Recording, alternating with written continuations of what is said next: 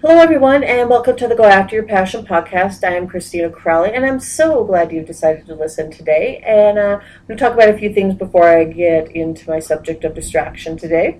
Uh, one is uh, if I could ask you to go to iTunes and give me a review. Give me a five star review. That would be fantastic. It would make my day. I already have a few there, but I'd really like yours.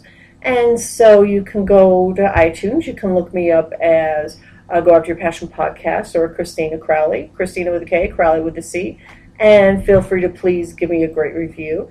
And then, secondly, the RSS feed or the feed from your iTunes, however you subscribe to this, listen to it. If you do it by one of those ways, it is going to be changing in the next couple of weeks. I've uh, decided I'm going to have to go to Blubrry. How this podcast is growing and changing is going to be changing over the next few months. They're just the ones who I can probably get the best support from and meet my needs the best. So I am going to be changing.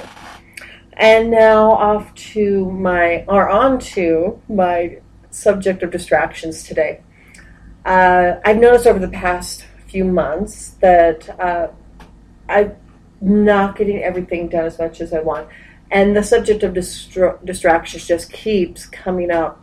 And I keep focusing on that those kind of conversations, knowing that full well, a lot of the distractions in my life are, you know, making me not as productive as I want to be. And, you know, for me, what I want to be productive at are my passions. I, you know, I love to be able to get up and go out for a walk in the morning. I, I enjoy this making this podcast, and I, I'm my businesses, and I'm starting a new business, and I'm lucky enough to work at home. So then there are distractions there. As there are distractions at an office, when I worked in an office, there are distractions there. And for me, truly what I've found looking at people who are high performance and their advice is you can't get rid of distractions, but managing them is one thing we truly can do.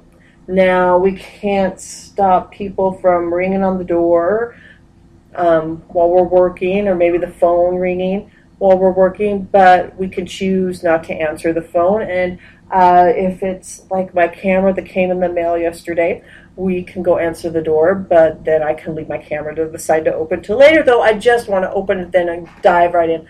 But that would be a distraction from the work that I want to complete. So I don't. I put that off till a later time.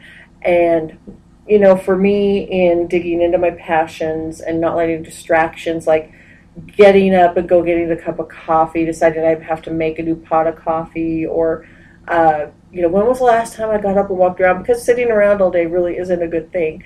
I set timers, and I've just I've started doing that.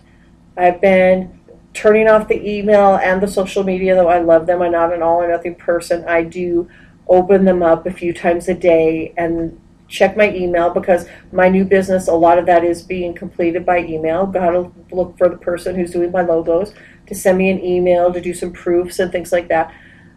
But opening it up in the morning around noonish and in the late afternoon, have found I found that they work for me.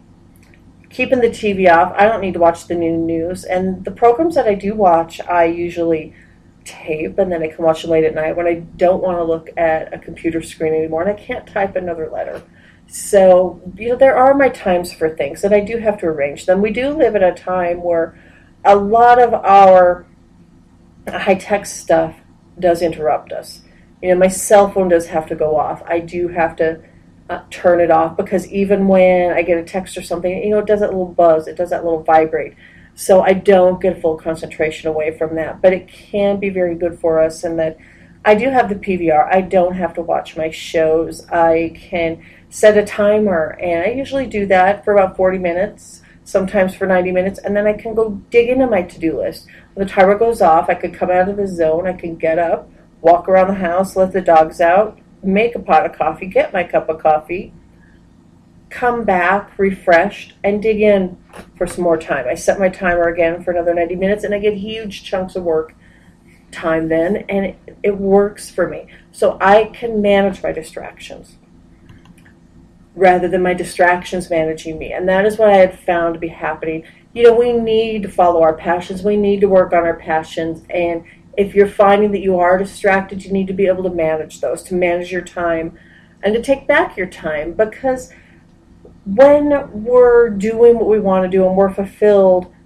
and we make time for ourselves, that does make us happier. That does give us more time to give to others. Because I know when I take the time to walk in the morning and I come back home, I'm getting ready to hit the desk, I do have more energy. It does give me more energy because I'm happy I'm doing what I'm doing.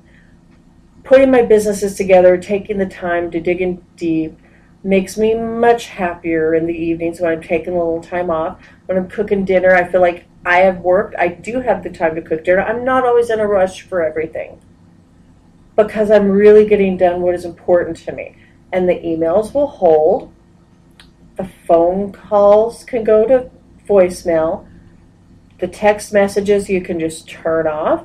I turn off the emails and the social media. I don't have to get involved in a story I don't watch that number on my computer change whenever I get a new email because sometimes it's just spam. It's nothing important. It's not what I'm waiting for. If people know you're checking your mail a few times a day, then they get used to that. And you can put that all on an autoresponder telling people when you're checking your email. That does work. And then so people know. They aren't going to be calling you. They aren't going to be going all the other routes that ultimately interrupt your life and distract you from what you want to do.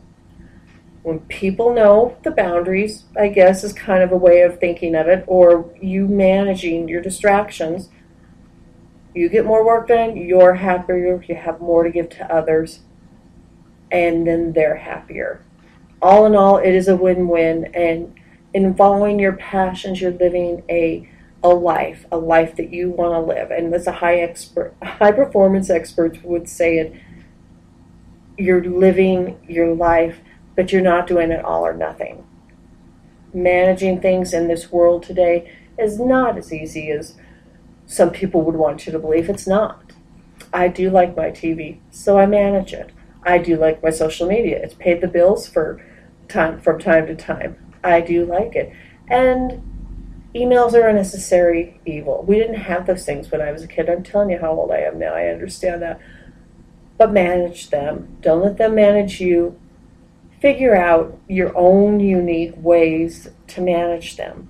You can make the people who depend on you, who are trying to get in touch with you, happy by telling them when you'll get back to them letting them know because then they don't have that angst of, oh my gosh, in this world we have to get a hold of people right away because there's so many ways to get a hold of you.